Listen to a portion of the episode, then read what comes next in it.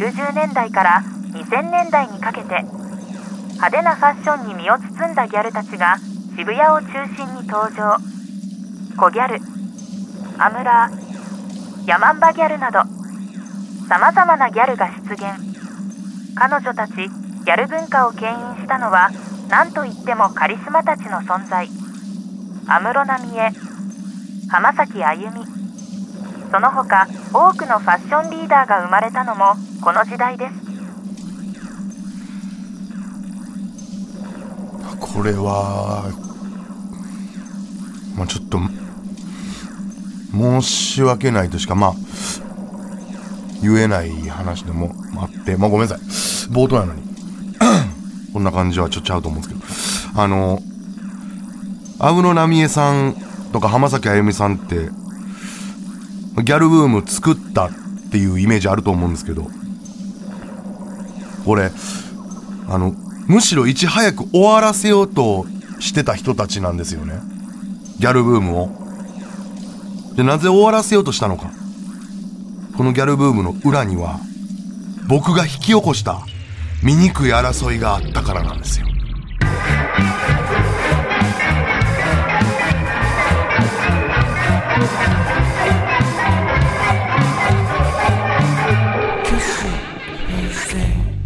そもそもこのギャルブームの根底のきっかけを作ったのは、実は僕の書道の道を、まあ、志してた時代の師範中米なんですよね。正式名称は郵置中米、郵便局の郵に知女の知です。郵置中米が、まあ、よく言ってた言葉があって、肌を半紙と見まがおうぞ。いわゆるその肌を半紙と見間違えて肌に書いてしまうほどに書道に狂わなければならないぞっていう意味なんですよね。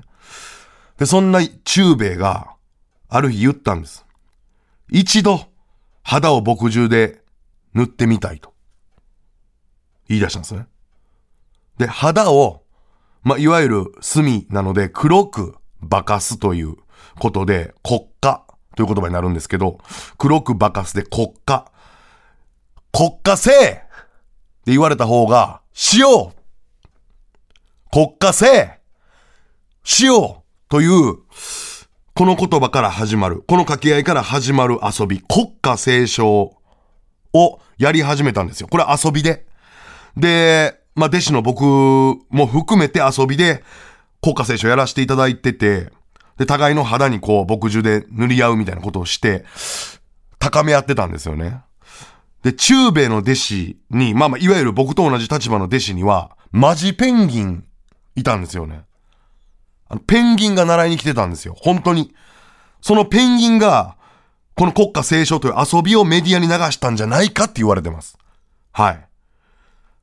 もう信じるも信じないもあなた次第ですけど、で雑誌とかテレビとかラジオでこの国家斉唱はめちゃくちゃ面白がられたんですね。でそれに影響されたのが早稲田大学のザ・フューズという集団だったんです。これ聞いたことある人いるんじゃないですか。ザ・フューズ、どういう集団かっていうと、世界には物が少ないと考える集団なんですよね。世界にはまだまだ物が少ないと、増やしていかなあかんと考える集団で、フューっていうのは英語で少ないという意味ですから、そういう意味のザ・フューズなんですけど、世の中には空白が多すぎると。だから、埋国しようって言い出したんですよ。これはザ・フューズが言い出して、えー、男女入り混じったにじゅうなな、はちにんの集団なんですけど、埋国っていうのは埋まる黒。埋まる黒で埋国。だから空白があるのなら、黒で埋めようぞって。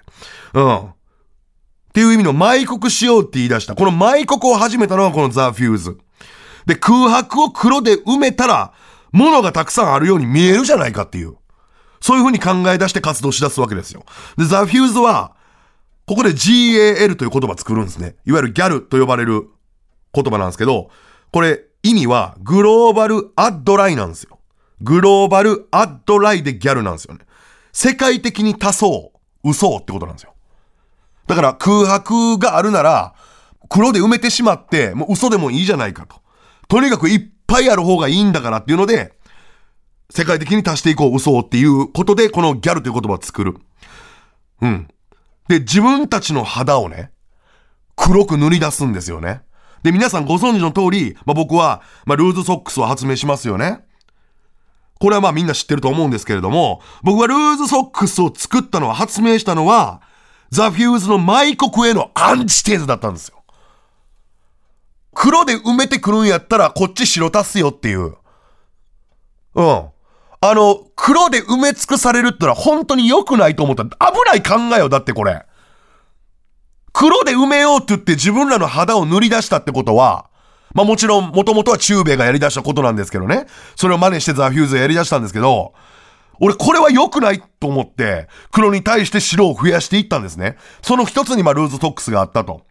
で、空間を本当に白と黒で奪い合っていったんですよ。まあ、ある人はこれを空間オセロって呼んでましたよ。はい。白と黒の陣地取り戦争ですからね。で、その争ってる様子が世間から見たら、俺も一緒にギャルブームを盛り上げてるように見えただけなんですよ。俺はギャルブームという、黒で埋めるという、いわゆるそういうものに対して、そうならないようにルーズソックスを発明したのに、ルーズソックスもギャルのアイテムの一つとなってしまった。これが俺の大きな間違いだったんです。空白は無じゃない。白はあるんだっていう考えを提示していく。白はあるんですよ。白はないことではないんですよ。これを、ある白と書いて誘白と呼び出した。これは知ってる人もおるんじゃないか。ブルータスでも取り上げていただきました。にしゅうかんに一度ね。にしゅうかんに一度、いっしゅうかんにいっかいブルータスが発売されてた時代の話ですがね。うん、ブルータスでも取り上げられた。で、当時流行ってた悠々白書とコラボをしました。誘白という、まあ、悠々白書も誘白と略しますから、悠々白書とコラボして、あの、誘白誘白っていう、その、登場人物がその全員白い服を着ているっていう、アニメを作ったんですよ。ムービーを作って、よんぷんはんほどのムービーを作って単館上映したりもしました。あの、まあ、嘔吐した人が続出したんですけれども、見た人。まあ、それ、あれも、俺らの中ではま、ミスやったんですけど、まあ、これに関してはすいません。今でもちゃんと謝れます。はい。で、この流れで、黒ギャルというものに対しての白ギャルを流行らせるところまではいきます。俺はしたんはここまで。俺がしたんはここまで。でも、フューズの奴らは、俺に対してずーっと、まあ、敵対視持ってましたから、ガングロ、ゴングロ、ヤマンバって、どんどん黒のレベル上げてきよるんですよ。この時、ちょうど沖縄から出てきた、ムロヤン。ああ、ごめんなさい。ムロヤンって、俺が言ってたけど、えー、安室奈美恵さん。もう仲いいんでね、その、ムロヤンって言わせてもらいますけど、もう、ムロヤンでいい？ムロヤンがスターになります。皆さんご存知ですよね。安室奈美恵が出した、ボディフィル・エグジットという歌。この白黒戦争をもう終わりにしてほしい。そういう思いが確実に込められてるんですよ。ボディフィル・エグジット。訳すと、体は出口を感じてるっていう。もうこの戦争終わりにしようやっていう歌なんですよ。この終わりのない争いの出口を見つけ出そうとしたんです。室屋はね、ここまでどんな道を歩いて、あなたにやっとたどり着いた顔、何も見えずに、だけど何かを見つけたかったよ。部屋に一人きり膝を抱えて、動けなくなって、バディフィール、バディフィール、バディフィール、バディフィール。胸に来たね。胸に来た。鼻腔の奥にも来た。辛かったよ。ここまでの思いにさせてんねやって、ムロヤンを。そうこうしてたら、アユが出てきたんですよ。アユの本名ってモナモナミなんですね。知ってる人もおるはずや。この争いが、まだ、続いてるってことに、呆れてる。はーって呆れてた。真っ先に先進もうぜって。私たちは、真っ先に進んでいこうぜ。その先陣切っていくよ、私は。そういう覚悟がアユにはあったんです。真っ先に歩もうぜ、歩き出そうぜ。はぁって、呆れてるとこからの、はぁ、真っ先、歩み、にしたんですね。モナモナミよ。本名は。モナモナミで行く気やったよ、ほんで。でも、アムロに感化されて、ムロヤに感化されて、私も、そういう気持ちがあるから、私もそういう風に歌っていくって決めたんです。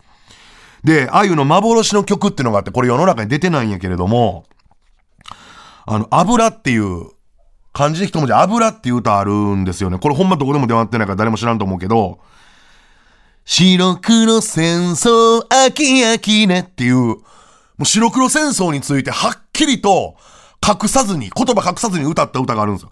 白黒戦争、秋秋ね、なことより、油ましましでっていう、この歌。それに僕とヒューズは、どちらも感銘を受けて、和解するに至ったんですよね。この二大スターに救われたんですよ、本当に。で、それ以降ね、もう、まあ、あゆは、まあ、その、何度か会ったりとかして、食事とかもしたけども、あゆは今関係ないけど、僕とはね、あの、ずーっとムロヤンとは本当に仲良くやらせてもらってます。あの、相談乗ったりしてましたよ。あのね、一回ね、僕はムロヤンと二人で、普通に散歩しようや、言うて、で、普段からその楽曲の相談とか、ね、されたりとかしてていろいろ答えててんけど、なかなか俺はいい意見を言えずとかってあってんけど、ある日、普通にブラブラ公園歩いてたんですよ。ほんで俺ビビッと来て、ムロヤンって言って、これやってって。今何気ないこの公園を歩いてる、これを歌にしたらいいんやって言ってできたんが、あ、ウォークインザパークやからね。うん。ほんまよ、これ。で、そっからももう今でもずーっと連絡取り合ってます。あの、スイスが作ったラインみたいなやつで、ワルツってのがあるんですよ。スイスが作った、まあ、スイスもラインは使えるんですけど、また別で、あの、ワルツっていう、俺らだけのラインみたいなやつ作ろうぜ言って、それで俺やりとりしてるんですけど、ムロヤンといつも。あのー、今でも趣味で曲作ってるよーって言ってます。はい。で、この間動画で エムブイ 送られてきたんですけど、こんな曲作ってん趣味で、みたいな。あのー、ほんまはこんな歌歌いたかったんかなーってちょっと思ったんですけど、地図の隅っこ破りゃんせ、破った隅っこ食べりゃんせっていう歌でした。で、まさかのその元々結婚してたサムさんが、その エムブイ で出てきたんですけど、絶対曲がらない方向に体曲げてたんですよね。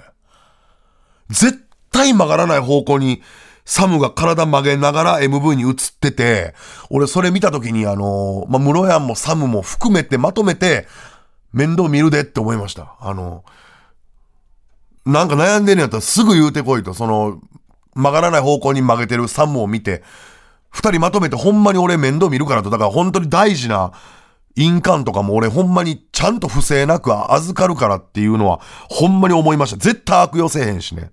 うん。まあ本当にね、ムロヤン人間的にはとてもよくできた人です。うん。惜しい人を引退させてしまったなという思いです。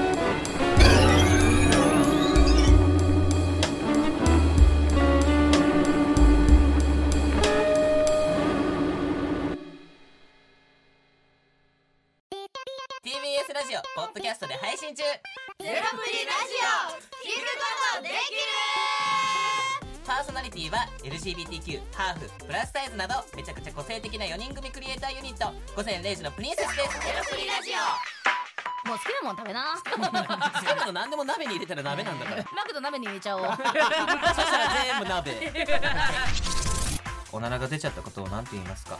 プリグランスバズーカちなみにおしゃれではないよテラプリラジオ笑ってるやんこんな感じになります笑い方海賊になります。おうち最後にこの シーエム 聞いてるみんなに一言お前えなんで言った？とにかく聞いてください。ゼロプリで検索。ゼロプリラジオ毎週土曜午前れいじに配信。それではポッドキャストで会いましょう。せーの、ほなまた。ゼロプリラジオ。